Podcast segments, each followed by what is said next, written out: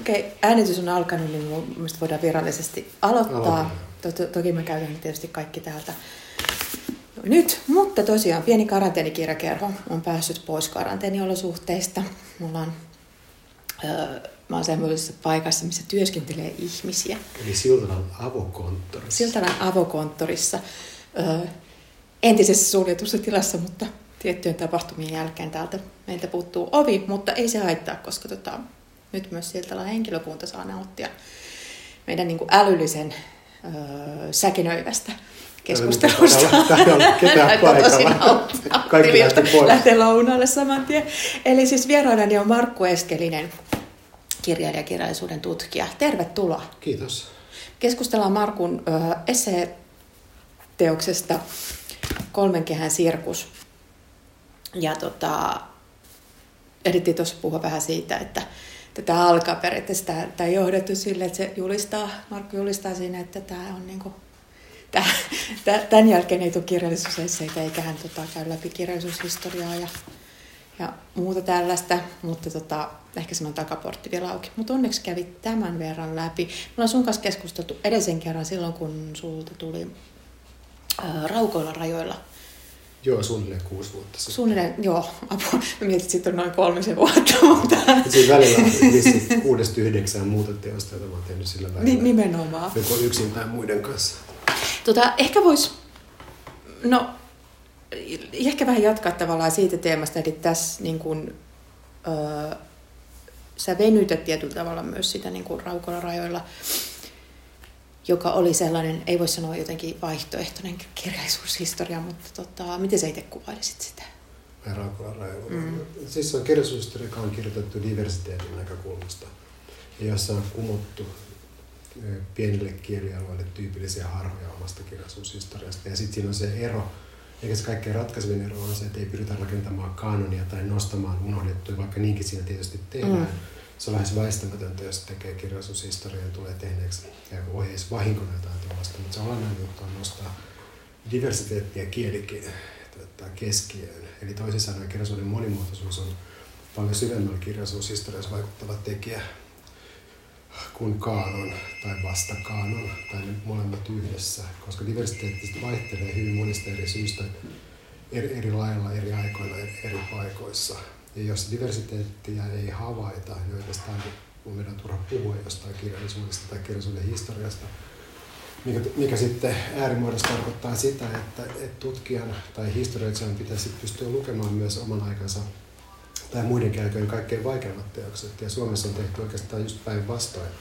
Että aina kun on joku hankala teos, niin se oikeastaan sivutetaan, koska se historioitsija on jonkinlainen teorian vajakki, että se ei pysty sitä lukemaan. Se on yksi juttu. Ja toinen juttu on sitten se, että mikä herätti jonkin, jonkinnäköistä närää siinä oli tämä, että se ei olekaan suomalainen, vaan suomen kielisen proosan historia, mikä taas tarkoittaa sitä, että jos keskitytään suomenkieliseen kirjallisuuteen, niin silloin ei tarvitse kysyä sitä, että millaisen valtion muodostelman sisällä se on kirjoitettu. Että ihan sama, onko se kirjoitettu Neuvostokarjalassa vai Amerikassa vai Ruotsissa, niin se voidaan siis käsitellä suomen kielistä kokonaisuutta, eikä alkaa miettiä, että silloin kun me oltiin osa, tai Suomi oli osa Venäjän suuriruhtinaskuntaa, niin onko meidän kirjallisuus sitten Venäjän vähemmistökielten, Venäjän imperiumin vähemmistökirjallisuuden historiaa. Silloin kun me oltiin osa, osa Ruotsin valtakuntaa, niin pitäisikö tämä sitten lukea nämä 1800-luvun suom, tota, niin sanotut suomalaiset klassikot sitten osaksi.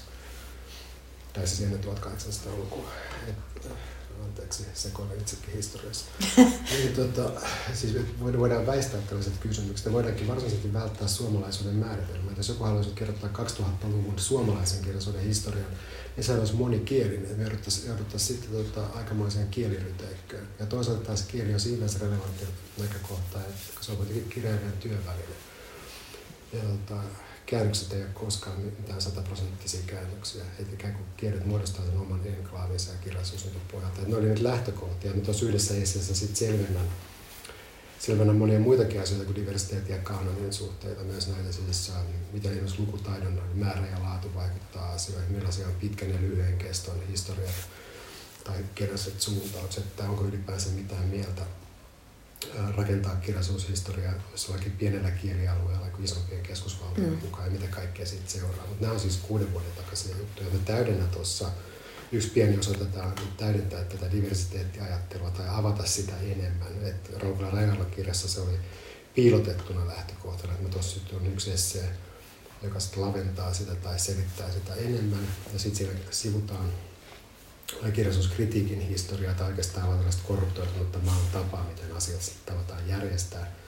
Että ei suinkaan keskity esimerkiksi vaatimaan kritiikiltä mitään, mitä ei olisi koskaan aikaisemmin vaadittu. Mm-hmm. Ja sitten sen sijaan, että mä kirjoittaisin jatkoa siihen Raukoilla rajalla teokselle, mitä mä hulluudessani joskus pari vuotta sitten mietin, mulla oli kaksi suunnitelmaa valmiina, mutta nyt tuossa on sitten semmoinen sadan tai sadan yhden tutkimussuunnitelman kimara. Että jos lähdetään siitä, että diversiteetti asettuisi kirjallisuushistoriallisen ajattelun keskiöön, että mitä sitten pitäisi tutkia, että se kuva kirjallisuuden diversiteetissä suomenkielisessä prosessissa laajenisi.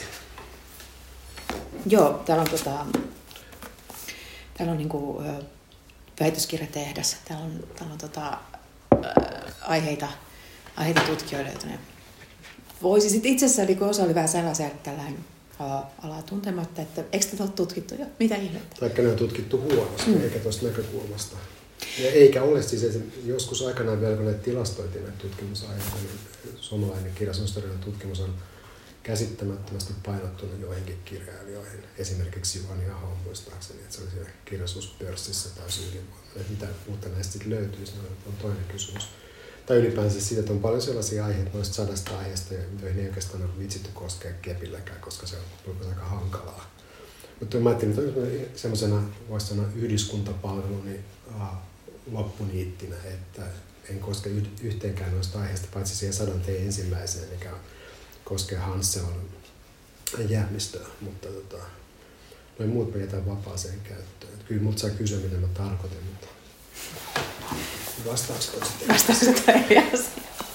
Kuten sanottu, niin tuo on vain yksi osa sitä. Sitten on, on pitkä selvitys äh, ihmiskokeiden tämän kollektiivisen proseduraalisen romaanin vaiheista, siis nimenomaan esteettisenä ilmiönä ja suinkaan minä sosiaalisena suhdekimppuna. Ihan sen takia mä voin katsoa sitä sekä se proseduurin laatijan näkökulmasta että osallistujan näkökulmasta. Eli tässä on useampia, useampia aiheita. Sitten on tietysti on kirjallisuusteoria, kirjallisuushistoria ja, ja fiktiota ja niiden välisiä suhteita. Että tämä kolmikähän sirkus on jossain määrin tietysti, se on pelkkä sanonta, mutta tästä tämä rakentuu monenlaiselle kehämäisyydelle. Mm-hmm. Ehkä kaikkein tärkeintä on se, että tässä on sitten laadittu näiden, tai siis on lainattu fiktion keinoja. Et esimerkiksi samaa aihetta käsitellään eri konteksteissa, sitä käsitellään eri tyylilajeissa, sitä kehitellään eri suuntiin. Osa kirjoituksista on eri ajalta, että siinä tulee vielä tällainen heilunta sen suhteen, että mitä, mitä ajattelin tästä silloin, kun asiat olivat uusia 90-luvun lopulla, mitä ajattelin niistä nyt. Että tässä on monenlaista kehämäisyyttä, mikä tarkoittaa sitä, siis tyylilajit vaihtelee myös tai täällä on yksi pitkä jakso, joka, josta sanotaan, että se on epäluotettavien miniesseiden sarja. Että siis sovelletaan ihan tämmöisiä, voisi sanoa, fiktiosta tuttuja keinoja. Että sinänsä se, että jos joku nyt sattuisi valittamaan että voi voi, kun tässä on sitä toistoa, niin, niin se, se on suurin piirtein yhtä älykästä, kun syyttää jotain näkökulmatekniikkaromaania siitä, että miten tässä nyt keskitytään samoihin tapahtumia henkilöihin uudestaan ja uudestaan. Se vastaus on se, että näkökulma on erilainen. Mm. Joo, tota, tota Tämä on se niin kuin kokonaisuus, että, siis sillä tavalla kokonaisuus, että osien välisillä suhteilla on merkitystä, osien ja kokonaisuuden suhteella on väliä. Sillä järjestyksessä, mihin nämä on sijoitettu, niin sillä on väliä. Mm-hmm. Että ei ole vaan sellainen, voisi sanoa, jonkinlainen noutopöytä, jossa on, on ikään kuin irrallisia esseitä. Että onhan nämä tietysti ne tulee toimeen omillaan, mutta se, että sen sommittelu johtaa siihen, että samoja asioita katsotaan hyvin eri tavalla eri suunnista, eri, eri asiayhteyksistä. Et se on se varsinainen juttu, koska mun piti tietysti miettiä myös sitä, että tätä edeltävää essekokoelmaa vuodelta 2001. Että 21 vuotta on aika pitkä aika. Että jos mä ajattelen siis sitä, että suomalainen esseekirjallisuus on, on monipuolistunut ja parantunut. Mä ajattelin jotain jatkumaa sitä Antti Nylenestä Pauliina Haasiokeen. Niin sitten täytyy, täytyy kokeilla, että jos voi omalta osaltaan omiin juttuihinsa lisätä jonkun vaikka nyt tämmöisen kehämäisen väännön. Mm-hmm. Ja osittain siinä on se, että on varmaan ensimmäinen kerta, kun mä yritän tietoisesti kirjoittaa itseni ulos jostain, että en enää täydennä teoriaa, enkä muokkaa kirjallisuushistoriaa, enkä halua kirjoittaa kirjallisuusesseitä. Mutta voi taas muuta mieleen, koska mm. tämä irtautuminen näistä asioista on kestänyt kohta vuosikymmenen, eikä mä näytä päässeen mihinkään. Mutta kuitenkin tämä on myös niin kuin jotenkin työstää sitä siis myös just tässä muodossa. Mä mietin siinä, kun, tai siis tuossa kun puhuit tästä, niin koko, kokonaisuutta ja miten niin kuin tätä tavallaan kannattaa lukea sen sijaan, että me poimitaan täältä nyt vaikka, vaikka tota, aiheita, joista pahastua ja joista tota, saadaan jotenkin ö, kannanottokeskustelu tai, tai tota, puhua vaikka suureen kritiikkikeskusteluun, joka tuntuu jatkuvan ikuisesti. Niin, niin, tota... no kaikki noin mahdollisuudet kammottaa mua. Niin, niin sitä mä just ajattelin, Jakke että... Holvas haasteella, mä yritin parhaani mukaan kiemua. en sanoisi koskaan suoraan, että mistä tässä on kysymys. Mutta sitten toisaalta tässä tulee sitten se, että jos ei koskaan sano, niin millainen tämä omasta mielestään on, tai vihjaa edes johonkin tämän kehämäisyyden suunnitelmallisuuteen, niin sitten päästään keskustelemaan yksittäisistä aiheista, jotka sitten vaikuttaa siltä, että haa, tyyppi toistaa itseään tai kirjoittaa jälkikirjoituksia omille jälkisanoilleen. Mm. Et siitä se peittyy näkyvistä sitten se tämän kirjan design. Niin, niin. niin että se on niinku nimenomaan tässä kontekstissa ja niinku niin ikävää kuin se on sanonutkin aina ihmisille, kun selittää jostain kirjasta, että sun pitää itse, itse luultavasti lukea se, jotta niinku... Et voidaan yrittää pötää sellainen ly- lyhyt, lyhyt tätä, tätä tiivistystä, mm. vaikka siis en mä todellakaan halua tehdä sitä. Mm. Tulee olemaan tietoisen valheellinen, jos mä yrittäisin sitä. Niin, niin, tai jos nyt pyydän sua, niin kuin, että voitko ystävällisesti selittää, että minkä takia tota, nämä on just tässä järjestyksessä. Ja... Voin kyllä, mutta siihen menee enemmän kuin tunti. Koska se on itse asiassa kaikkein viheliäisin tehtävä, koska alun perin mä olin paletti, missä oli 50 esseitä ja sitten semmoinen kymmenkunta demoa, koska mä ajattelin, että mä voisin yksinkertaistaa sen englanninkielisen väitöskirjan mm-hmm. ja katsoa, mitä viimeisen kymmenen vuoden aikana on tapahtunut vaikka teoskokonaisuudelle tai tekstien välisille suhteille tai tekstuaalisille instrumenteille. Ja sitten se alkoi maistua niin puulta. Ja sitten mä huomasin, että se on itse asiassa ihan turhaa. Et mä tunnen ne viisi ihmistä, joita tämä asia kiinnostaa. Niin on paljon helpompi kertoa yhden tai kahden tuopin niin, kuin, kuin, niin kuin tuoda se, tuoda se raskauttamaan sitä teoriaa painolastia. Tuohon on parempi skipata ne saman tien veke. Sitten Antille mä lähetin 40 ja sitten loppujen lopuksi tuossa on 30. Mutta sitten se, että tuo järjestys, missä nyt on, se on vissiin 14 järjestys. Ensimmäinen, johon mä olin tyytyväinen, sitten tuli sellainen, että no, en liikuta enää yhtään osaa tästä. Mm-hmm. Tai sitten mä alan taas sitä mieltä, että pitää heittää puolet pois. Mm-hmm. Ehkä yksi juttu, mistä voitaisiin voitais tota aloittaa tarkempaa keskustelua, niin okay. on just niin kuin vaikka ö, elektroninen tai digikirjallisuus. Ja tavallaan mulle tuli sellainen vaikutelma, kun mä luin, että, että, että, että, että sä oot jotenkin, että, että semmoisesta jonkunlaisesta optimismista tai tota, sellaista niin kuin mahdollisuuksien niin kuin jotenkin 90-luvun näke, niiden näkemisestä, niin, tota, niin, niin myöhempi Markku Eskelinen tota, näkee enemmän niin kuin, mm, mikähän olisi oikeastaan ongelmat ja hankaluudet on vähän vääriä, mutta et, niin kuin, et, että kaikki ei välttämättä mennyt niin kuin, silleen jotenkin teknoutopistisesti. Kyllä en tiedä, onko ollut koskaan siis teknoutopisti sillä tavalla, että, että mä uskon, uskon näihin teknodeterministisiin juttuihin sen mm-hmm. kuin muuhunkaan determinismiin, mutta enemmän alkoi kiusata se, että monet niistä asioista, siis ihan tällaista fiktion keinovalikoimista, niin tuossa on pitkä artikkeli vuodelta 1999, jossa jo siis mainitaan näistä tota, ihmisen kehon tarkkailusta ja, ja tota, niiden variaatioista, että miten, miten on siis, siis hel, helppo tota, muunnella tekstiä sen, sen tota, ihmiskehosta ammennetun informaation perusteella. On sellaisia on tehty, mutta ei vielä tuohon aikaan kovinkaan paljon. Että siinä mielessä näiden mahdollisuuksien hahmottaminen ei ole enää kiinnostavaa, koska mä oon tehnyt sitä sen verran monta vuotta, siis ihan ensin esseistinä ja mm-hmm. sitten tutkijana. Ja jossain vaiheessa, kun sitten heilun elektronisen kirjallisuuden ja peritutkimuksen välillä, niin ehkä sitten 2010-luvulla kiinnostaa enemmän erilaiset proseduraalisuuden variaatiot, koska siis yhtä, yhtä hyvin voidaan lähteä sitten tekemään sellainen kehä, jossa päädytään tähän ohjelmoituun keinovarastoon, mutta aletaan katsoa sitä sitten ihan toisenlaisesta perspektiivistä. Ja kyllähän tuohonkin on piilotettu näitä asioita, mitkä ovat edelleen mahdollisia, mutta ne on laitettu fiktio sisään. Tuossa on sellainen fiktiosta esseeksi muunnettu tota, henkilö- ja asiahakemisto, mikä on mun oman ihmiskoen, tai siis oman ihmiskoen versioni. Niin hyvin epäluotettava asia ja henkilöhakemista, mutta sinne sisältää, sinne, sinne sisältää sellaisia asioita tai ideoita, joita olisi ihan hyvin voinut, niistä olisi voinut hyvin kirjoittaa esseen, jossa taas olisi listattu uusia mahdollisuuksia, tai sitten olisi mikä mieluisampaa mennä sitten toteuttamaan niitä jonkun ohjelmoijan kanssa tai miettiä niitä pitemmälle. Et jotenkin sen tyyppinen annostelu, että tässä on, tätäkin voisi tehdä ja tätäkin voisi tehdä, niin jossain vaiheessa alkaa maistua katalogilta. Mm. Mutta mä jätin tuonne nyt muutaman sellaisen esseen, jossa nä- näkyy näitä jälkiä siitä jonkinnäköisestä kekseliäisyydestä. Ja mä voin ehkä puolustaa niitä sillä, että, että ne on käyneet myös tässä kansainvälisessä teoriakehyksessä ihan hyvin kaupaksi.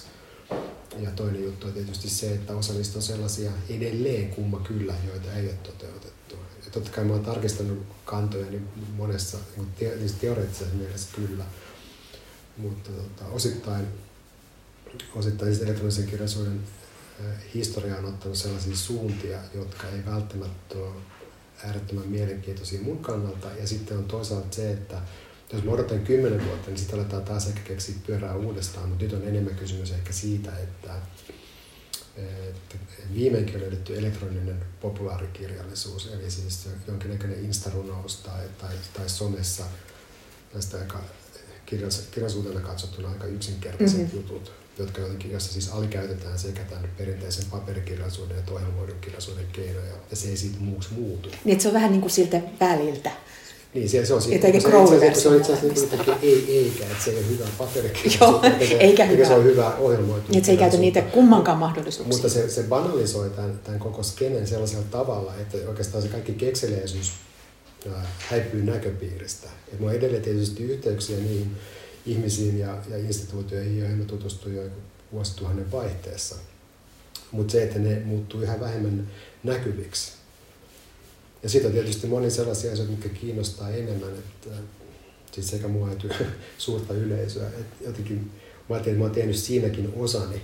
Siis mm. siinä mielessä, että, että, että paljon mieluummin ehkä nykyisin tekee sitten jonkinnäköisiä demoversioita siitä, mikä olisi mahdollista, ei, ylipäänsä paljon laajemmalla kentällä. Et esimerkiksi tällä hetkellä mä teen sellaista juttua, missä, mikä perustuu siihen ajatukseen, että, että siis modernismin äh, kysymyksen asettelut ei ole kadonneet mihinkään, mutta se ikään se kontekstuaalinen tai älyllinen kehys, Freudin psykoanalyysi, Bergsonin filosofia tai sen aikainen luonnontiede. Nykyään me tiedetään ihmisen tietoisuudesta huomattavan paljon enemmän, mutta se on luonnontieteellistä neurologista tutkimusta. Ja sitten meillä on toisaalta erilaisia mallintamisen välineitä ja myöskin sellaista tuota, teknologiaa, jolla se mallintaminen voidaan saada kirjallisuudessakin näkyväksi.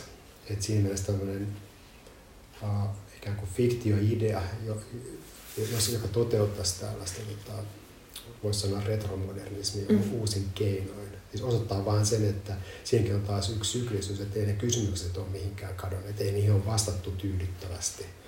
Joo. Että se ei ole sillä tavalla taakse jäänyttä elämää.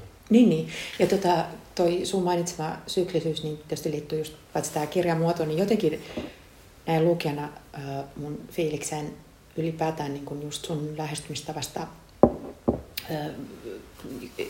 niin kuin kirjallisuuden historia nyt varsinkin, mutta siis ylipäätään niin kuin jotenkin meidän ihmisten pakkomielteisesti jotenkin laittaa asiat niin kuin kronologisesti ja, ja niin kuin, että aina mennään eteenpäin ja tulee uutta ja tulee uusia kysymyksiä. Mut, ja sitten niin kuin, yksi asia, mistä varmaan puhutaan enemmän, on postmodernismi ja sen suhde kaikkeen muuhun ja onko jotain post postmodernia ja mitä se voisi olla ja muuta. Ja niin kuin jotenkin se semmoinen, että, että mun mielestä kirja panee hanttiin just sille ajatukselle, että kaikkeen niin kuin, että kehitys kehittyy tai että mennään eteenpäin tai että niin kuin joku asia on käsitelty ja jotkut keinot käytetty. Mä mietin kyllä tuosta, just tuosta elektronisen kirjallisuuden niin kuin, äh, siitä, että mahdollisuuksia on ja niitä voi just demota ja niitä voi niin kuin, kiinnostavasti kokeilla. Mutta sitten, sitten niin kuin sanoit siinä jälkeenkin haastattelussa, että, että tota, onko sillä niin kuin ikään kuin resursseja ja sitten tota, löytääkö lukea.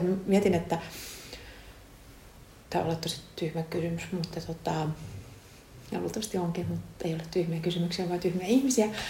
Öö, siis pelien suhde, koska sä oot, kuten sanoit, niin myös, myös jotenkin sitä raapinut öö, pelit, pelitutkimusta, niin onko ne, onko se sitten jotenkin semmoinen areena, mihin sitten niin kuin ikään kuin, onko se jotenkin osa sitä kirjallisuutta, tai voisiko sitä ajatella sellaisena, tai onko se vaan ihan oma, oma maailmansa? Pelit on selvästi ihan, ihan, ihan oma maailmansa. Et siis yritykset äh, lähestyä äh, pelejä siis millään tavalla kuin vanhan taidetutkimuksen mm. tai taideteorioiden kautta, joten koki haaksiriko jo vuosituhannen vaihe, vaihteessa.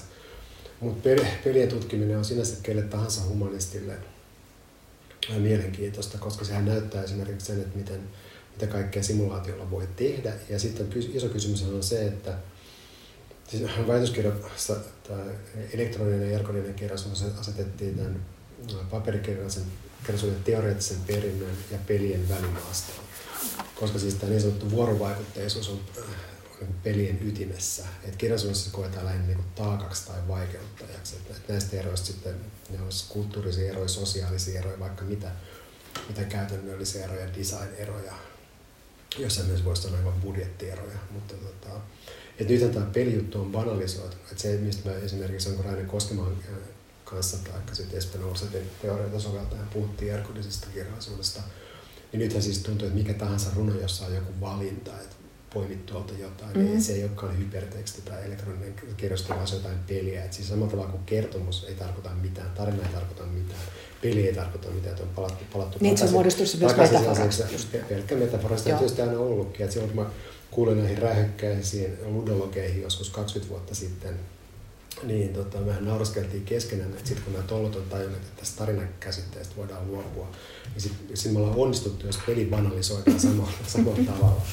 No sitten nämä tyypit nyt sitten nauttii, tota, ne on professoreita, ne, ne tota, on Tanskan tai Norjan tiedeakatemiassa tai, tai tekee suuria tutkimusprojekteja tai jääneet tota, elämäntyöpalkinnon jälkeen eläkkeelle. Et, siis, mäkin hyödyin siitä ehkä sen verran, että kahta sellaista peliartikkelia, mitkä mä kirjoitin yhden kuukauden sisällä vuosituhannen vaihteessa, että yhteensä siterattu 1400 kertaa, että sanotaan, että enemmän kuin tavallisen suomalaisen kirjallisuuden laitoksen tutkijan yhteenlaskettu määrä saman aikana sitaattien määrässä siis. Nämä on tietysti määrällisiä tekijöitä, mutta se oli opettavaista ennen kaikkea sen takia, että joutuu ajattelemaan uudestaan. Että osa ihmisistä hän ajattelee niin, että ne voi sulloa sen oppimansa siihen mihin tahansa uuteen tai löytää sieltä sen kaiken vahvistuksen jollekin omalle mm. suosikkiteorialleen. Mutta on helvetin paljon vaativampaa ää, lähteä rakentamaan pelien, te, siis tietokonepelien teoriaa esimerkiksi aikaisemman pelitutkimuksen kautta. Se on pelejä tutkittu iät ja ajat, mutta se on joka kerta hajantunut ja samalla tavalla se on hajantunut nyt. Siis, että siinä katsotaan tietojen käsittelytieteen näkökulmasta, jos katsotaan humanistisesta näkökulmasta, jos tutkitaan, tutkitaan pelaajia tai pelaajien reaktioita tai pelaajien identiteetin muodostamista jossain tota sosiaalisessa kehyksessä, niin itse asiassa siitä tulee se sama amalgaami, että on suurin piirtein ainoastaan hammaslääkärit puuttuu, mutta se on, siis on kaksi, melkein, niin no, 20 vuotta ollut sellaisessa lehdessä toimittajana kuin Game Studies, että siinä näkee sen, sen fragmentoitumisen, mikä on toisaalta hyvä, mutta se tarkoittaa silloin sitä, että tässä tulee enemmän tällaisia vertaisarvioita, journa, vertaisarvioita journaleja, jotka käsittelisivät uh, tiettyjä erikoisalueita. Et siis tutkimus on edelleen mielenkiintoista, mutta kyllä se eriytyy yhä pitemmälle tästä taideteoreettisesta lätinästä. Sitten tietysti taiteilijoilla aina lainaa jotain, pelielementtejä. Et se välivyöhyke on sinänsä äh, hyvinkin kiinnostava. Nyt voisi ajatella siis, että jossain, jossain näiden tota, sosiaalipsykologisten koejärjestelyiden ja äh, voisi sanoa, että ei ehkä taidepeliä, mutta esimerkiksi Yhdysvalloissa on 60-70-luvulla tämmöinen uudet pelit, New Games-liike, joka pyy, siis pyrkii irrottamaan sen jonkinnäköisestä voiton tavoittelusta, että sen tarkoituksena ehkä opettaa yhteiskunnallisia mekanismeja tai tai tätä sivistynyttä kanssakäymistä ja niin poispäin. Mutta, mutta nämä välivyöhykkeet on kiinnostavia, mutta ne hukkuu, siis ne hukkuu näkö, näkö, ihmisten tota, näköpiiristä, jos, jos uskotaan, että aletaan hokea sitä, että tämäkin on peli ja tässä on pelimäisiä piirteitä, koskaan täsmentämättä mitä se on. Et mun katse on yrittänyt tarkentaa johonkin tämmöisiin katvealueisiin, missä olisi kiinnostava työskennellä, tietämättä oikeastaan, että mistä tässä välttämättä olisi kysymys, vaan lainailla elementtejä ja katsoa, miten ne, ne sopii yhteen. Mm. Joo, tosiaan, että, niinku, että se, ei ole, se ei ole vaan just semmoista banaalia, jos jossain vaiheessa kaikessa oli aina elokuvallisuutta ja sillä no, se oli 20 vuotta sitten just niin. tämmöisiä, että kuvataiteilijat lainaa jotain pintoja tai käsittelee jotain pelihahmoja. Joo. Että, mutta se on sittenkin niin epäkiinnostava keskustelu just siinä mielessä, että, että ylipäänsä se, että puhutaan peleistä, että se pelien kirjo on, on huomattavan laaja ja myös sen tutkimuksen kirjo on huomattavan laaja. Et sinänsä mä katsoin, että mä olen aika onnekas siinä, että mä olin oikeassa aika oikeassa paikassa, että mä näin, kun se alkoi alkoi syntyä ei tyhjästä, mutta sillä tavalla aluksi se oli, oli sitä, että, että monet niistä, jotka aloitti sen 1990-luvun lopussa, oli itse asiassa tällaisia turhautuneita humanisteja. Että mäkin olin turhautunut siihen, että eihän nämä ideat näistä tai elektronisen kirjallisuuden eteenpäin viemisistä tai keinojen laajentamista näitä johtava yhtään mihinkään. Sitten vaan joku keksi, että niin, no miksei me voitaisiin tutkia pelejä. Mm-hmm. Ja sitten se tuli hyvin nopeasti se, että monet instituutiot halusivat hypätä siihen mukaan. Että esimerkiksi amerikkalaiset yliopistot oli hädissään siitä, että jos opiskelijat äänestää jaloillaan, niin miten, miten käy elokuvatutkimuksen, miten mm. käy kirjallisuuden tutkimuksen ja niin poispäin. Mutta noista asioista mä en itse asiassa kirjoitettu tuossa Tämä oli täysin sivujuone. Tässä saa nyt bonusmateriaalia. Bonusmateriaalia. Aina hyvä laittaa bonusmateriaalia. Niin, Mutta siis kirja ei sisällä tällaisia. Kirja ei sisällä, joo, oli jotenkin täysin sivujuone just toi ö, peliasia, mutta toisaalta mun mielestä se on myös niin kuin, hyvä esimerkki siitä, että, että niin kuin just, jos se on semmoinen tutkimus, joka niin sanotusti vetää ja johon niin kuin panostetaan paljon, niin se on myös varmaan just turhautunut humanistin sellainen fiilis, että apua, että no tuossa sentään tapahtuu jotain ja, ja, ja, ja tuolla voi niin kuin mennä eteenpäin, koska ö, jos palataan tähän jotenkin kehä, kehässä kulkemiseen, niin ö, mun mielestä ehkä voitaisiin puhua postmodernista. Se, ja, ja, postmodernismista, se, siis postmodernista puhut jostain sellaisesta että kuvitelmasta siitä, että joku sellainen ajanjakso. Nimenomaan, ja tästä, tästä jotenkin tota, törmäyksestä, josta niin kuin musta tuntuu, että, että tota, myös noissa teksteissä, mitä sä käsittelet tässä, kun sä puhut postmodernismista, ja tota, että et tavallaan niin kuin ihmiset puhuu niistä päällekkäin ja, ja niin kuin jotenkin että on sinänsä huvittavaa, että siis mä puutuin tuohon sekaannukseen 90-luvulta tuolla yksi näyte tota, Hesarista julkaistusta artikkelista vuonna 1999, jos mä yritin irrottaa nämä toisistaan. Sinänsä mä vaan, tämä on semmoista jotenkin viivytysjuttua, että, että mä en haluaisi, että se rappeutuisi ihan pelkäksi perioditermiksi, koska sillä on edelleen heuristista voimaa. Et esimerkiksi jos mä ajattelen vaikka Jaakko Ylijuonikkaan neuromaania, niin siinä yhdistyy ergodisuus ja postmodernismin poetiikat hyvin kiinnostavalla tavalla myös näihin itekirjallisuuspastisseihin, etc. Ja se, mihin mä tuossa oikeastaan siis se kronologinen juttu, joka on se niin sanottu sykli tuossa, epäluotettavien miniesseiden sarja, niin se, se, se leikisti kulkee kronologisesti jostain 1800-luvun romantiikasta 2000-luvun alun suureen hämmennykseen siitä, että miten nyt sitten tulee postmodernismin jälkeen, kun maailmassa on tapahtunut niin paljon kaikkea hyvää ja pahaa ja kamalaa. Mm-hmm. Niin, tota, et siinä, siinä siis päädytään siihen, palaan tuohon sun aikaisempaan lineaarinen historiakäsitykseen, että jos joku lähtee siitä, että kirjallisuuden kehitys on myös keinojen monipuolistumisen ja laajenemisen historia, niin silloin se ainoa looginen seurantatapa on, on kulkea sitten postmodernismista elektroniseen kirjallisuuteen, koska siellähän niitä keinoja on, että elektroninen kirjallisuus tai ohjelmoitu ja verkottunut kirjallisuus on luonut ihan samassa määrin keinoja kuin modernismi aikoinaan tai, tai postmodernismi sen jälkeen. Mutta se, että kun siihen suuntaan virta ei vie, niin sitten se toinen asia, mikä tapahtuu enemmän paperikirjallisuudessa, on, on yhä monimutkaisemmat amalgaamit, joita ei pysty hahmottamaan, jollei siis pysty hahmottamaan niitä ikään kuin aikaisempia suuntauksia ja, ja tota, ei nyt voi sanoa tyylikausia, mutta miten se nyt sanotaankin, periodeja ja niiden niin sekamuotoja. Mm-hmm. Et jos ajattelee, että 200 vuoden länsimaista pakettia realismista postmodernismin jälkeisiin oletuksiin, esimerkiksi metamodernismi tai, tai altermodernismi tai digimodernismi, niin tota, se, on, se on yksi jatkumo. Mutta siihen sekaantuu pitemmän keston kirjallisuusilmiöt, jotka on olleet olemassa satoja tai tuhansia vuosia.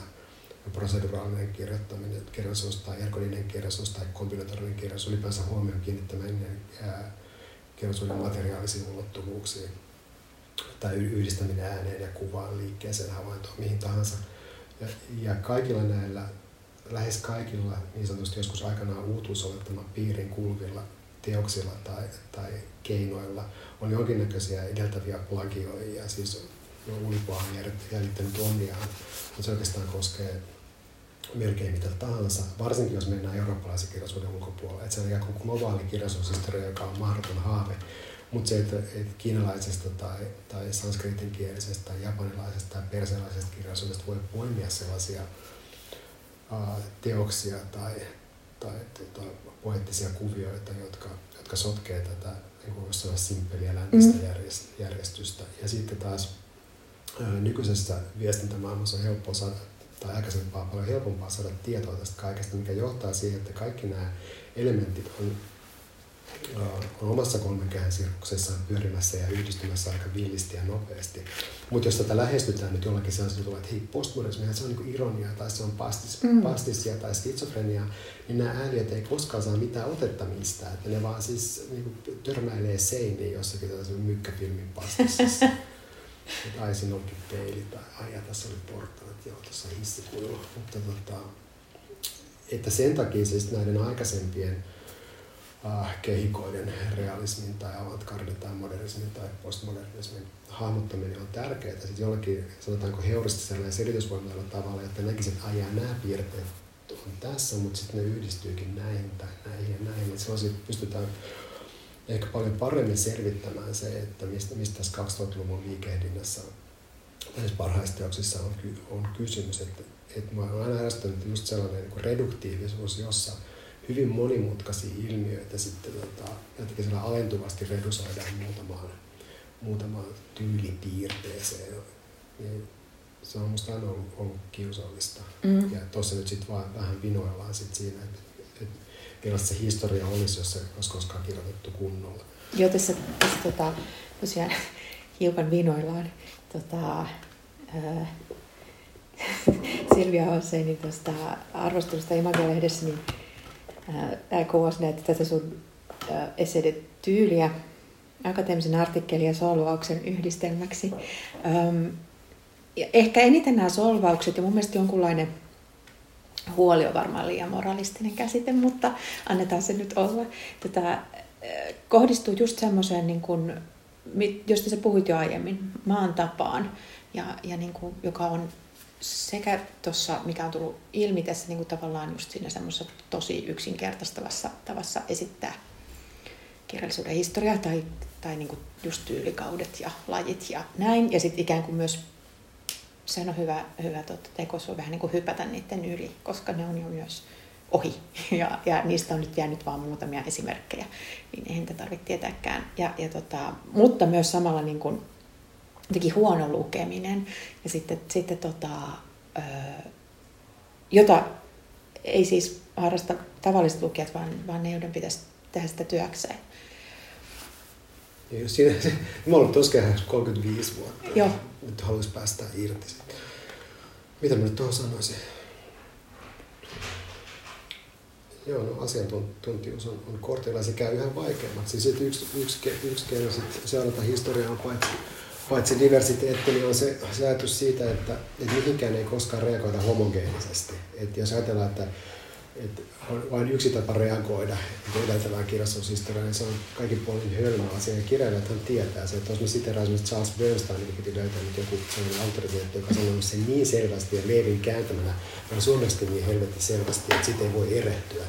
Mutta jos ajatellaan, että tällainen aaltomalli, jossa siis aina ikään kuin tulee joku uusi poetiikka tai uusi vähentää laajempi suuntaus, niin se suhtautuu heterogeneisesti edelteeseen, että useita erilaisia jopa keskenään ristiriitaisia reaktioita. Jos tämä vello on semmoinen 100-150 vuotta, niin siitä seuraa se, että tämä, tämä hajaantuu hyvin kiinnostavasti ja tämä niin sanottu kokonaishistoria niin erilaisiin reaktioihin. Ja sen takia pitäisi olla just tarkkana siinä, että missä järjestyksessä tämä tapahtuu ja mihin reagoidaan. Ja sitten tietysti paljon sellaista, että mikään reagointi ei ole ei välttämättä mitenkään yksiselitteinen, ja se saattaa olla esimerkiksi joku language Bernsteinin mukaan, niin siihen eri ihmiset kirjoittaa hyvin eri tavalla, ja reagoi edeltäjiinsä ja aikalaisiinsa hyvin monella eri tavalla. Ja on ihan perus, perusasia useimmissa kirjallisissa suuntauksissa, jos se nyt ei ole siitä joku, joku diktaattori niin määrittämässä sitä toksiseen miestyyliin, että tämä on ihan paskaa ja häilyttää Niin, niin silloin siis, jos nämä elää yli kaksi vuotta nämä suuntaukset, niin yleensä tapahtuu sitä sisäistä monipuolistumista. Et, et tos, ehkä se on haurastumisen historia. Se haurastuminen on taas kirja, kirjailija, siis jos katsoo, että se on kirjailija, niin, niin kirjailijan kannaltahan tämä on kultakaus. Mutta tutkijan kannalta tämä vaatimustaso nousee koko ajan. Ja se on sitten mielenkiintoista toisaalta, että miten huonosti se on hahmotettu tai miten lähdetään niin soitellen sotaa. Mä ehkä ymmärrän sitten sen, että sen paniikkinappuet painetaan sillä tavalla, että joku asia pelkistetään yhteen, kahteen tai kolmeen pikkutekijään ja sitten sit suunnistetaan sen varassa. Mm-hmm. Mm-hmm. Ja tota, tietysti äh, vaikka sanoin aikaisemmin, että ei puhuta tästä, puhutaan nyt kuitenkin vähän äh, äh, tässä niin kuin, äh, kulttuurijournalismin sivuraiteilla ollessani, niin aina niin kuin meitä kiinnostaa ö, lukea itsestämme, eli tota, tavallaan kritiikistä ja, ja, ja niin kuin sen tasosta, mutta siis tosiaan niin en haluaisi väittää, että sä tässä vaadit jotenkin parempaa, mutta sä esitit tässä myös niin kuin just tavallaan sen sylttytehtaan ja jotenkin, että et niin kuin mistä, mistä tota, mm, Ehkä se on tyypillistä. Mä en tiedä muita, en ole sisällä muiden pienten maiden kulttuurissa, mä en tiedä miten asiat hoituu monessa paikassa, mutta jotenkin, jotenkin tota toi kritiikin ja tosiaan just niin kuin jotenkin ammattilukemisen öö, taso mietityttää. Mm, ja sitten tavallaan, kun tässä on, tässä on tota essee, jossa herkullisesti tietysti soimit Pekka Tarkkaa ja hänen niin kuin, tai paljastaa, että miten se itse paljastaa itsestään elämäkerrassaan ja niin kuin metodeistaan ja, ja työetiikastaan ja kaikesta muusta. Niin, niin oikeastaan mä vaan referoin. Niin sä vaan näytät, että se, siinä on paljon niin kuin sitä suoria, että niin on, siis, miten, miten... on täysin pallottava kirja, että, se, että ihminen tuhoaa itse oman vähäisen perintönsä. Joo, ja on niin kuin jotenkin hirveän ylpeä, hirveän siitä. ylpeä siitä, että, että hänen, hänen väitöskirjansa tarkastaja tai vastaväittäjänsä oli sama kuin väitöskirjan tuota, ohjaaja ja sitten se toinen lausunnanantaja oli, oli kanssa työkaveri. Kaikki odotti yhden laitoksen Joo. sisään. Minusta on ihan perusakateeminen skandaali. Että kuuluu siihen, eikä sen ajankohdan maan tapaan, että meillä oli tapana toimia. Mm. Mutta on... sinänsä se, että mua huvitti toi, en olisi koskenut siihen kirjan tikullakaan, mutta sitten joku mulle suositteli sitä, että siinä on aivan käsittämättömiä paljastuksia. Mä tein, että ne on paljastus, että paljastuksia Pekka tarkastaa, että en, en todellakaan koska tähän. Ja sitten jossakin tuli joku pitkä junamatkan Suomessa, mä tein, no okei, otetaan toi nyt sitten luettavaksi tässä. Ja sitten mä toisin, että, että esseen kirjoittaa itse itsensä. Mm. Just siinä, että se on täydellinen kuva siitä, siitä ajanjaksosta, joka alkaa ehkä 60-luvun alusta ja päättyy jonnekin 90-luvun alkuun. Ja sitten siihen mä lisäsin siihen nyt vaan sellaisen nopean hahmotelman viidestä eri kriitikkosukupolvesta, ja sen enempää mä en, en kritiikkiä käsittele. Mm-hmm. Sukupolvijuttuhan lähtee siitä, että ensin on nämä, nämä akateemiset autoriteetit, jotka siis on hyvin kansallismielisiä ja vastustaa modernismia, koska modernismi on kansainvälistä mm. sillä lailla. Aha. Ja sitten tulee tämä, tämä ikään kuin anhava mafia siinä mielessä, että, ei, että ihmisillä ei ole oikeastaan mitään koulutusta, mutta suuret luulot ja sitten tämä kritiikin taito, että se on vaikutusvaltaa. Ja sitten tulee tarkka, joka on tällainen ehkä, ehkä siis viimeinen dinosaurus siinä mielessä, että että, jolla on hyvin paljon virallista ja epävirallista valtaa ison lehden kulttuuritoimituksen keskeisenä hahmona. Ja sitten mä nopeasti vaan luonnostelen ne kaksi, kaksi ikään kuin seuraavaa, seuraavaa niin sanottua sukupolvea, vähän niin kuin terrorismiskin voidaan viidestä sukupolvesta, mutta, mutta siis ne, ne, on hyvin kursorisia ja lyhyitä ja, ja ironisia, ironisia määritelmiä. Ehkä se on mun vastaus sille, jokuhan sanoi mulle silloin, kun Raukula rajoilla oli sitten saanut vähän fiksumpaa arviointia näissä vertaisarvioiduissa julkaisuissa niin kuin, no, äh, avaimessa ja joutsenessa, jossa siis Hannu K. Riikonen, emeritusprofessori ja väitöskirjatohtori, tutkija Niko Kirjavala esitti kuin hyvin myönteisiä käsityksiä Raukala Sitten joku sanoi mulle, että miksi et sä kirjoittaisi niin kritiikin historiaa, että se puuttuu tästä. No se olisi just sellainen oikein suicide mission, tai kuolisi tylsyyteen tai johonkin ryhtyisi ajamaan autolla väkijoukkoa Espoon mm. sen jälkeen, kun on lukenut taas kritiikkiä 500 sivua päivässä. Mutta siis just se, että se oli vain niin hahmotus siitä, koska ihan selvästi nämä tavat, miten kritiikkiä suunnataan, miten kriitikot selittää itselleen ja lukijoille ja sen oman asemansa, niin siinä on totta kai tapahtunut muutoksia. Mutta sen enempää se asia ei mua kiinnosta, mutta mm. vain heitetty yksi pieni täydennys. Et sen takia se oli just huvittavaa, että jos ajatellaan, että tässä nyt vaaditaan jotakin, mm. mikä mä vaan vaatisin sitä samaa, mitä mä vaadin jo vuonna 85 tai 87. Eli siitä ei ole kysymys, vaan pikemmin tästä niin historiallisesta perspektiivistä ja jotenkin pääsee käsiksi siihen, että, että se on jonkinnäköisiä paralleeleja siihen 60-70-luvun kirjallisuuteen, että miten se, se osittain siis tarkka tarjoaa ikään kuin pienen puuttuvan palasen siitä, että minkä takia jotkut asiat katosi horisontista niin nopeasti. Että Suomessa oli sellainen aika hyvin lyhyt jonkinnäköinen 60-luvun nousukausi, joka sitten taittuu. Toki, toki se taittuu esimerkiksi kirjallisuuspoliittisista syistä, mutta kyllähän siinä on tietysti tietynlaisia tarkkaavaisuushäiriöitä ja tarkkoja sitten mm. niin myö, myötä hautaamassa tätä asiaa. Mutta että, siis vähän ei sitä mitään syytöksiä, vaan, vaan siis käyn, käyn läpi. Tota, että se on itse asiassa helpoin esseen kirjoittaa. Niin varmasti, onko se tosiaan niin kuin sen, sen huomaa, että se on tota, niin kuin, että se ei malta olla kertomatta niin kuin, ää, tota, raskauttavia asioita. Itsestä ei, jotenkin semmoinen niin kuin myös piirtyy sellainen mm, tietyn, tietyn tota, ikäpolven niin kuin, että menestystarina, mikä siis on tavallaan liikuttavaa, että, että niin kuin täysin jotenkin sattumalta pääsee ensinnäkin töihin sen omalehteen niin kuin luokkakaverin isän jotain. Ja, ja tota, sitten sattumalta jatkaa sitä ja sitten sattumalta on niin kuin melkein diktaattoriasemassa. Ja sitten on eräänlainen tällaisen maantavan ja nepotismin niin kuin pienoishistoria. Joo, ja sitten se, että ja se semmoinen niin kuin vilpitön ilo sitten, niin kuin, että hän oli niin onnekas, Joo. niin se on jotenkin se on hellyttävää. Joo, siinä on hellyttäviä Ehkä siinä mun reaktiossa ei näy se hellyttävä. Voin myöntää sen tässä. Mutta niin, se, se on niin kuin monesti tällaisilla uh, hellyttävillä oma elämäkerrolla ja just sellaisilla niin kuin itsensä ihastuneilla ihmisillä, niin, niin, niin sitten varjot voi olla aika pitkät. Ja, ja, ja niin kuin ehkä tuosta kritiikistä vielä sen verran, että tavallaan myös se on niin kuin tosi kiinnostavaa, että, että kun tarkkaan tosiaan oli ja sit, sillä niin kuin, ja johonkin no ainakin 90-luvun alkuun asti, niin sit, sillä oli jotenkin myös vähän niin kuin merkitystä, että mitä, mitä kriitikot sanoi ja mitä, koska sit, niin kuin, jos varsinkin hänen kaltaisen tavallaan on niin kuin myös päättämässä.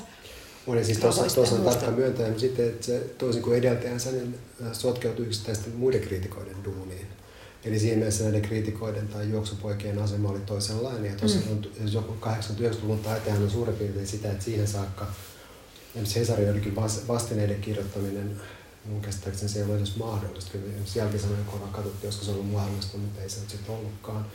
Ja sitten on myöskin tämä, että mitä, mitä sitten joku kulttuuritoimituksen tai kirjallisuustoimituksen tuota, setämies päättää mm. tilata. Niin tämä on meidän linja. Mm. Tai sitten, että jos, jos sanotaan, vaikka tilataan murska-arvio mm. teosta lukematta etukäteen, että tämä pistetään tähän kategoriaan, no jäin henkiin sellaisesta, että sinänsä se minkään vaivaa, mutta siis vaan se vaan kertoo siitä, että miten sitä kirjallista valtaa oli tapana käyttää. Mm. Toisaalta se on, oli, niin sitä käytetään. Toisaalta se on niin kuin tästä, tästä perspektiivistä niin myös jotenkin uh, uh, ehkä siis uudelleen hellyttävä kuva myös sitä, että joskus niin kuin oli kirjallisuuskeskustelua ja sotia niin kuin sillain Niin, joskus joku nyt sellaista kaipaa, mutta siis joskus oli myös sellaista niin kuin kotikutosta sivistymättömyyttä. Mm. Että se selittää sen ajan, jos 60-70-80-luvun tietyn tunkkaisuuden.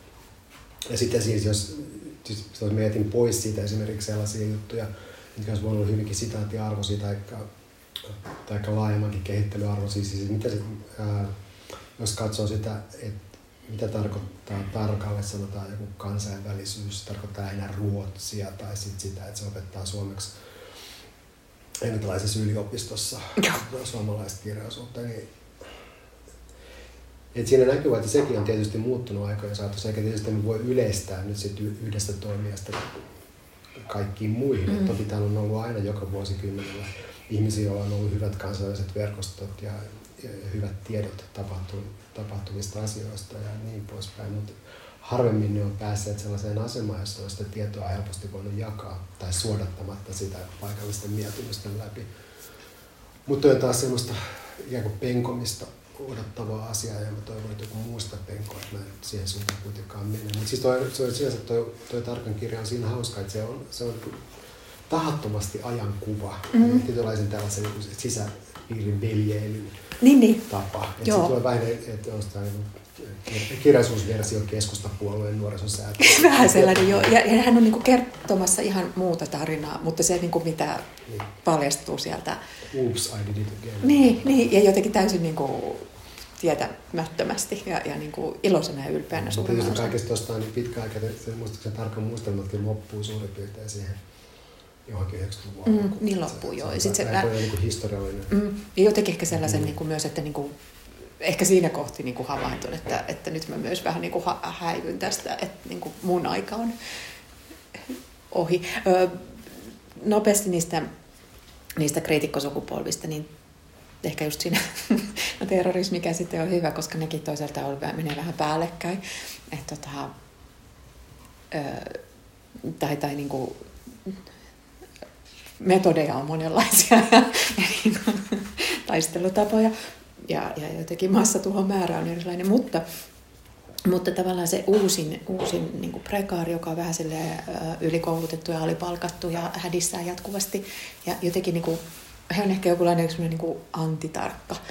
Et niin, siis, hirveän niin kuin, tietoisia siitä niin siis, tota, siis, siis tällä Kaikesta. siis nuoret kriitikot, nuoret tutkijat, nuoret kirjailijat, se niin kuin parhaiten koulutettu ja informoitu suoma, sukupolvi suomalaisessa kirjallisuudessa – eikä ole sen jengin vika, että kritiikeistä ei makseta, niillä on vähän tilaa ja niin edelleen. Siis se, musta tämän niin sanotun prekaarisukupolven ansio kritiikissä on se, että, että nämä ihmiset asemoivat hyvin tarkasti, ne tekee näkyväksi sen oman, oman lähtökohtansa ja, ja asemointinsa suhteessa kirjallisuuteen ja suhteessa johonkin teokseen. Tämä on, tämä on se paras juttu. Mutta sitten huono, huono juttu on sitten taas se, että, että jos, jos sivistyksessä on jotain, jotain aukkoja, niin sitten se alkaa näkyä just tämmöisenä niin kuin identiteettipolitiikan ylivetämisenä, tai siis joidenkin asioiden tunnistamisen, tunnistaminen pelkkä, pelkästään pinnalta, eikä siis jotain niin teoskokonaisuudesta käsin. Että se tulee helposti aika huonoja väitteitä tai perustelemattomia väitteitä, jos lähtökohtana on se, että, tota, että keskiössä on identiteetti. Identiteetti on helppo helppo paikantaa jonkun ihan yksinkertaisen representaatiomallin mm. Pohjalta, niin siitä ei sitten hyvää seuraa, mutta, mutta totta kai niin kaikissa näissä sukupolvissa on se skaala on laaja. Et ehkä niin tällä hetkellä näistä, tota, tässä nämä viidennen sukupolven kriitikot on parhaita suomalaisia kriitikoita koskaan. Et ei, siis toihan ei ole tarkoitettu niin kritiikin kritiikiksi, vaan on tarkoitettu siihen, että, että miten on käytetty kritiikkiä, mihin tarkoituksiin, ketkä sitä on käyttäneet, mihin ne on kyenneet. Siis, mutta totta kai siis, niin tuosta, muistaakseni vielä tuosta puolitoista sivua tuosta viidestä niin sivusta. Enkä haluaisi koskaan laajentaa sitä viidestä sivuksi. Että se on siis on jonkinnäköinen laajennettu alaviite. Mm-hmm. Mutta mainitsit tuosta, että, että sama kuin nuori polvi kirjailijoista, käytän sanaa nuori laajasti. Mä, mä, en, mä en käytä Uusi polvi, nykypolvi.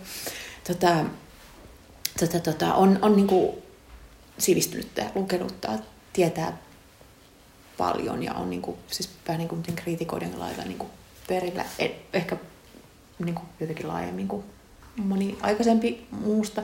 Niin tota, mä haluaisin tästä kirjan alkupuolella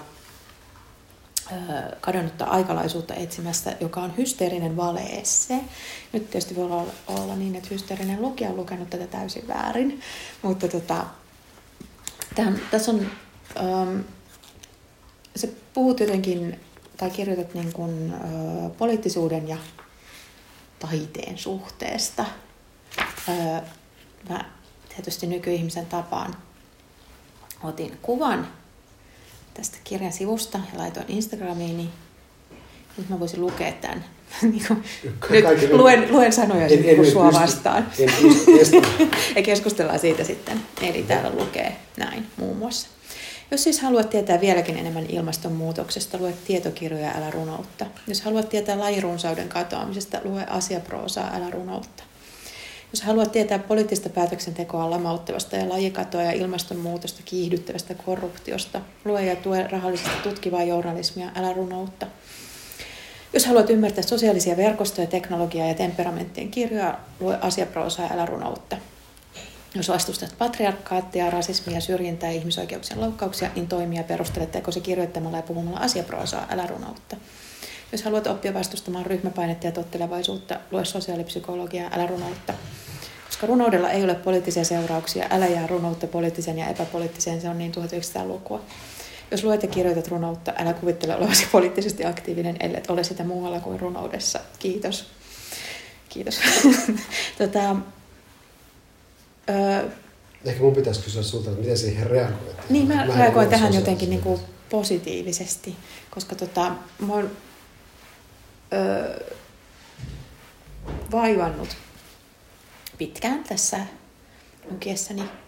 En niinkään paljon kyllä runoutta, mutta proosaa ja, ja monenlaista muuta. Ja ehkä se, mä luulen, että ongelma mulla henkilökohtaisesti on myös se, että mulla niin kuin sekoittuu nykyään niin kuin kammottavalla tavalla ne itse teokset, niin kirjallisuus ja sitten se, mitä ihmiset, mä syytän tietenkin somea, koska, koska tota, sitähän kuuluu, se on hyvä, hyvä tapa syyttää, niin kuin puhuu ja jotenkin niin kuin ja, ottaa kantaa ja muuta, niin sitten mä jotenkin lukemina, niin, että se niin kirjoihin, ja sitten kun esimerkiksi Mä huomaan myös monesti, kun mä oon tarttumassa johonkin uuteen kirjaan, niin siinä sanotaan, että tämä nyt vaikka käsittelee ilmastonmuutosta, ja mä en tiedä, onko se vaikka romaanille hyvä lähtökohta.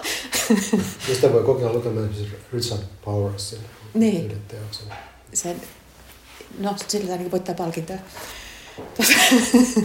mutta mutta tota, kun siinä on ehkä sit just se, mistä aikaisemmin puhuttiin, niin kuin just se banalisoitumisen ongelma heti. Että ja myös sitten ehkä se, että mitä mä teen lukijana, jos mä nyt vaikka luen just romaania, joka ö, tekee mut tietoiseksi ilmastonmuutoksesta, josta olen niin kuin kiusallisen tietoinen koko ajan ja, ja niin kuin ahdistunut ja turhautunut. Että niin kuin, luenko mä sitä esimerkiksi siksi, että mä oon hyvä ihminen, koska luen tärkeitä asia, asiasta, mutta kuitenkin niin kuin taiteen keinoin.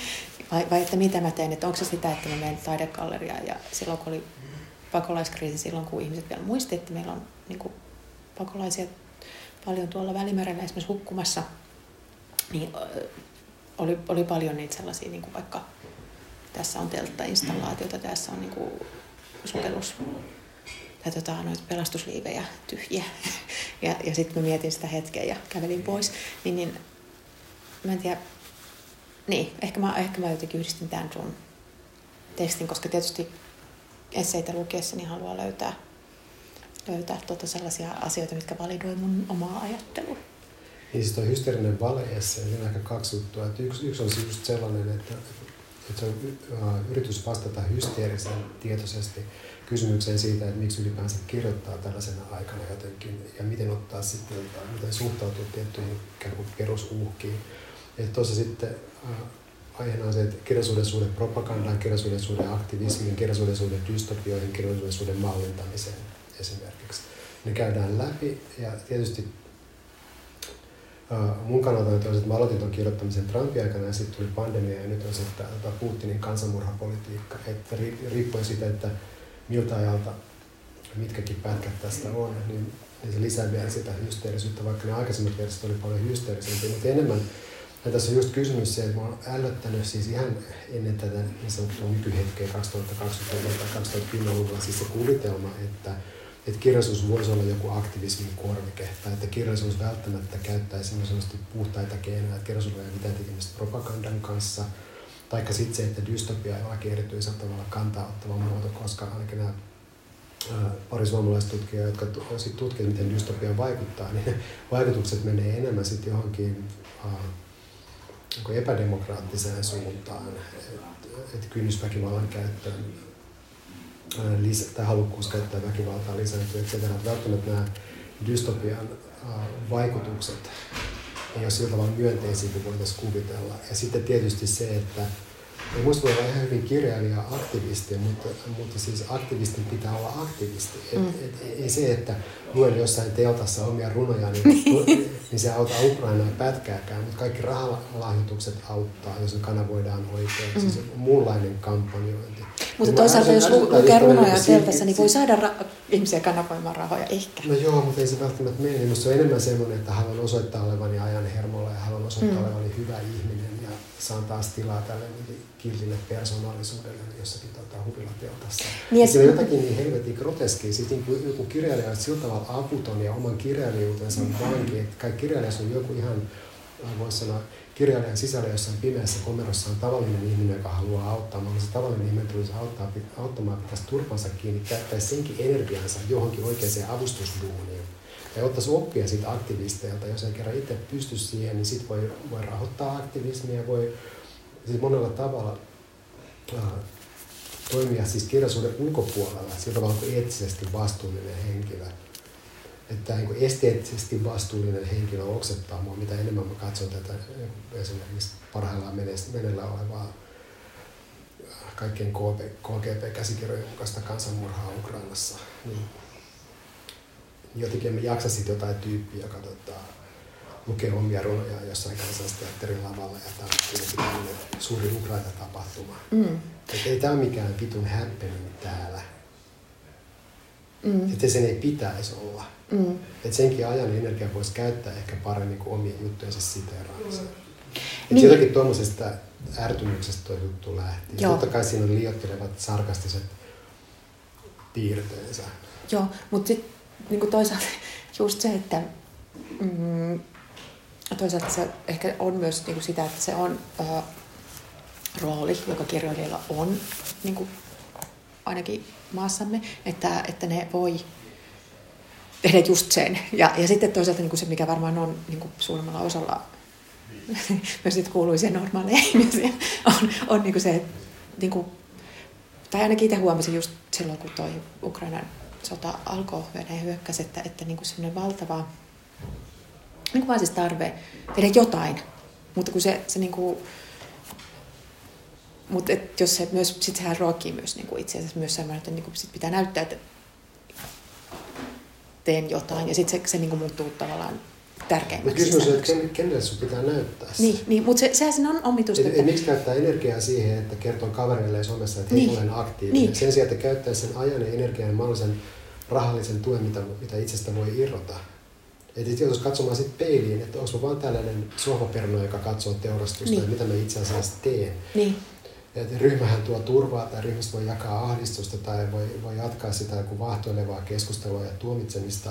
Ei, ei siinä mitään tuommoista, että pitää tuomita, mutta se tuomitseminen on niin, niin helppo asia. Mm. Et, et, jos ja sitten kun se on niin ensireaktio. Niin, tai niin. sitten kun taiteilijalla olisi jotain sellaista tietoa näistä tota, sanotaan geopolitiikasta tai sotilastrategiasta tai, tai tota, diktatuurien kidutuskäytännöistä tai joka kuuluu toisenlaisten ihmisten yleissivistykseen. Mm-hmm. Niin jotenkin se, että, että sit, sit tämä ryhmä niin surffailee aina jonkun katastrofin aallolla tekemättä mitään, vaan sen takia, että ikään kuin se taiteilijuus on jonkinlainen diplomaattipassi, josta kaikkea voi katsoa kylmin silmin. Että se on sellainen vaan ällöttävä. Mä ajattelin, että no, voihan me nyt kirjoittaa siitä, koska joku kuitenkin kysyy. Mm. hmm tämä kaikki muu on sitten tällaista pitäytymistä kirjallisuusesseissä. Että miksi tällaisessa itkettävässä maailmantilanteessa pitää toimia. Mä ajattelin, että mä vastaan siihen nyt tuolla tavalla niin moniselitteisesti kuin mahdollisesti, mm.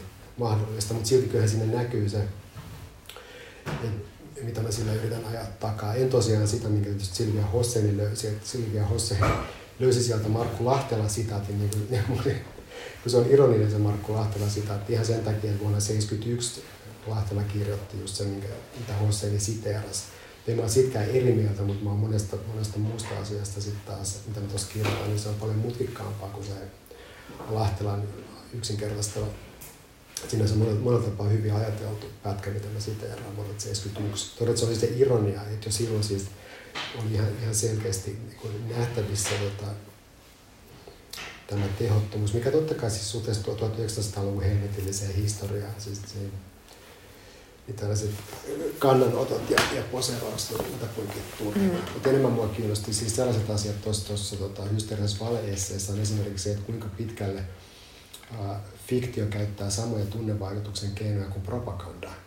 Joo. Taikka se, että jos dystopia ruokkiikin itse asiassa ihmisoikeuksien polkemishalukkuutta tai, tai haluaa siirtyä jotenkin autoritäärisempään suuntaan, ja sitten että unohdetaan esimerkiksi se, että, että on kirjoitettu hyviä kirjoja siitä, miten yhteisö tuhoutuu tuolla tota, Snyderin uh, kuvaamalla tappotantereella.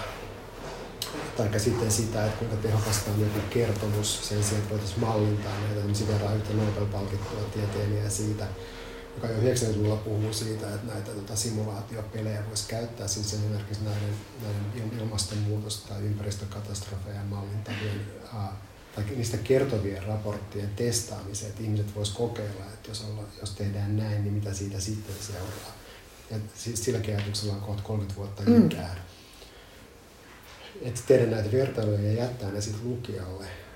Et, tai mitä tarkoittaa, kuinka, jos ajattelee, että ihminen on aktivisti, on se sitten millä tavalla tahansa, se on se sanotaanko ammattiyhdistysaktivisti, poliittinen aktivisti, ympäristöaktivisti, niin mitä aktivisti tekee vapaa-aikana? Haluatko se kuulla jonkun kirjailijan ruivutusta siitä, että miten perseestä nämä kaikki asiat on, kun se aktivisti just tekee niin kuin se, parhaansa. parhaansa ja se tota, sairastuu psykofyysisesti kaikesta siitä, mitä se kokee ja näkee. Niin, tota, jotenkin se vaan se asettaa täysin irvokkaaseen valoon sen niin poseeraavan kirjailijan. Minä kirjoitin Ukrainasta, tuomitsen jyrkästi. Mutta se, se on tietysti ratkeamaton juttu. En tiedä kuinka paljon mun itsellä on varaa nauraa tuolle, mutta kuitenkin.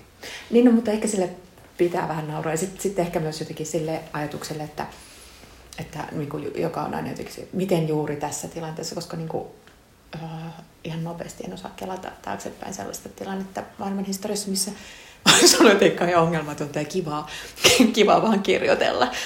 No, tai, tai riippuen tietysti omasta niin kuin, äh, tai siis lähinnä varmaan se on jo, on, on jo aika etuoikeutetussa asemassa, jos, jos niin kuin ylipäätänsä voi kirjoittaa tai keskittyä, keskittyä esimerkiksi siihen, että siinä, siinä on semmoisia niin mielenkiintoisia, mielenkiintoisia tota, näköharhoja. Mä, sä et kirjoita tästä, mutta mä mietin, koska nyt selvästi niin kuin, vaan livotaan tuota sun tekstiä, että, että tota, vähän liittyen myös siihen, että toisaalta niin kuin,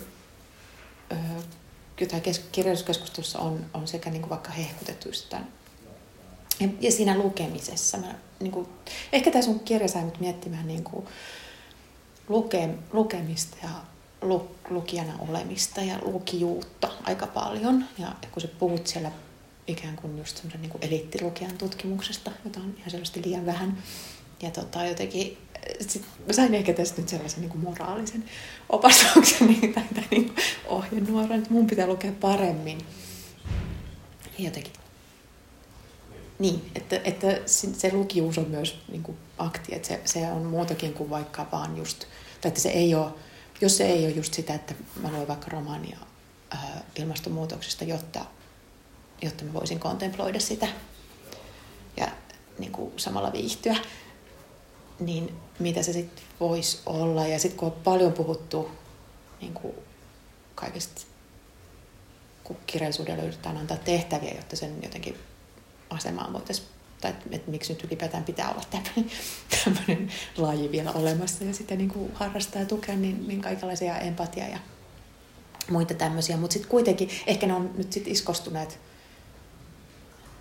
kirjailijoihinkin niin, niin, niin kuin kovasti, että sitten kun tapahtuu jotain, niin sitten sit tota, se tulee kuitenkin sen, että jos mä nyt kuitenkin onnistuisin tässä kasvattamaan vaikka empatiaa okay. kirjoittamalla tästä. Se on aika hauskaa, että kirjailijoiden itsehoito olisi niin. empaattisesti, niin muuttuu itse empaattisemmaksi. Ihmiset siellä kokee hyvinvointia omassa Niin, ehkä se, niin, teidän pitäisikin kirjoittaa sulje, suljettu luuppi, mutta, niin. mutta siis toinen juttu on tässä on tähän liittynyt, ehkä pakko sanoa se menneiden tapahtumien valossa, että mä en suinkaan tarkoita sitä, että kirjallisuus olisi, tai se voisi olla, tai se pitäisi olla epäpoliittista, mutta se ei vaan ole poliittista jollakin sellaisella yksinkertaisella, suorasukaisella, jotenkin deterministisellä mm. tavalla.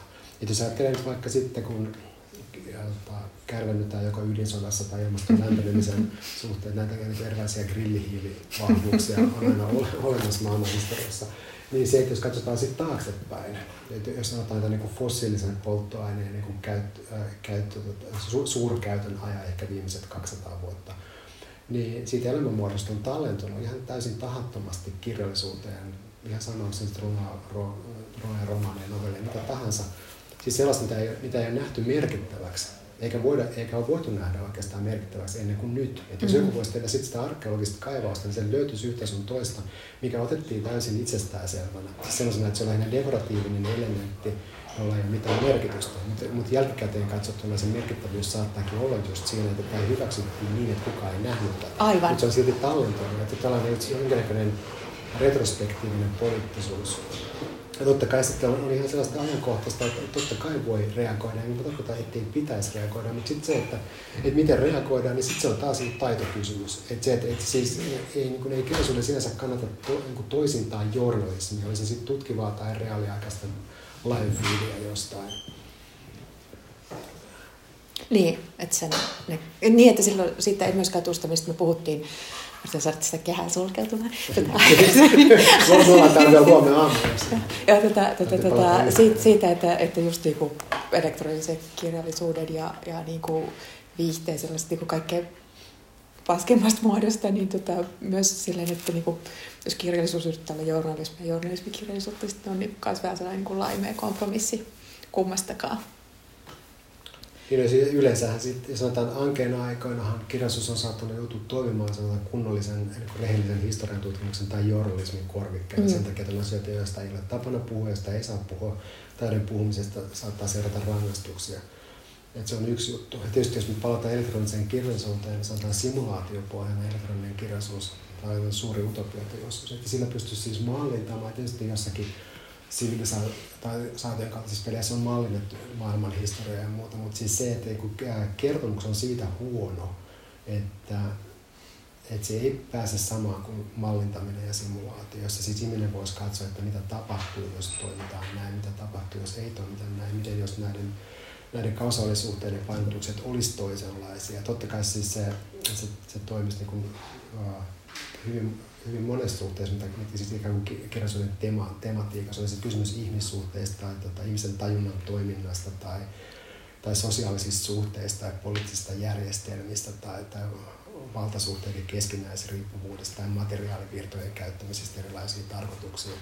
Niin totta kai siis kirjailija, joka kirjoittaa painettavaa tekstiä, voi, voi kehitellä kaiken näköisiä tota, ohjeita lukemiselle, mutta se ei ole ikinä samalla tavalla dynaamista eikä vastaa samalla tavalla jonkun sanotaan, sellaisen ihmisen tiedon intresseihin, että se haluaisi katsoa, että mitä jos, jos näitä lähtökohtia heivattaisiin vähän pienemmän, antaisi enemmän tilaa tälle näin, miten nämä vaikuttaa toisiinsa. Siis, että se, se, mikä voi siis tietokonepeleistä itse asiassa oppia, näin jos loppukaneetiksi sanoa, että se on joku simulaatio on tällainen tota, viihdemuoto, mutta se, jos, jos pystyy sisäistämään sen mallintamismentaliteetin, niin osa kirjallisuudesta näyttää aika kevyeltä vakavakin kirjallisuus ja sitten toisaalta se, että alkaa kuvitella sitä, että mitä se sitten edellyttäisi lukijalta, jos, jos mallitettaisiin näitä tosi pysyviä inhimillisen kokemuksen osia. Hei, se oli hieno loppukaneetti. Joo, mä yritin päästä. Mun mielestä, mielestä teit hyvin kauniin, kauniin tota kaaren tähän. Markku Eskinen, kiitos. Mä voisin puhua tässä kolmenkäisen on tosiaan 500 sivua, melkein neljä puoli. Ja mutta sitten on vielä ne kolme netistä löytyvää artikkelia. Niin, eli sitten se menee 500. Ja tota, tässä on esimerkiksi jäi kokonaan käsittelemättä ihmiskokeet, joita, joita, joita olet ollut mukana suorittamassa. Äh, mä luulen, että ihmiset saa lukea ne itse, tai lukea, lukea sekä, sekä tota, ne tekstit, mitä sinne käsitellään, että sitten mitä sä, mitä sä jotenkin havaitsit sieltä. Mutta suuri kiitos. Kiitos itsellesi.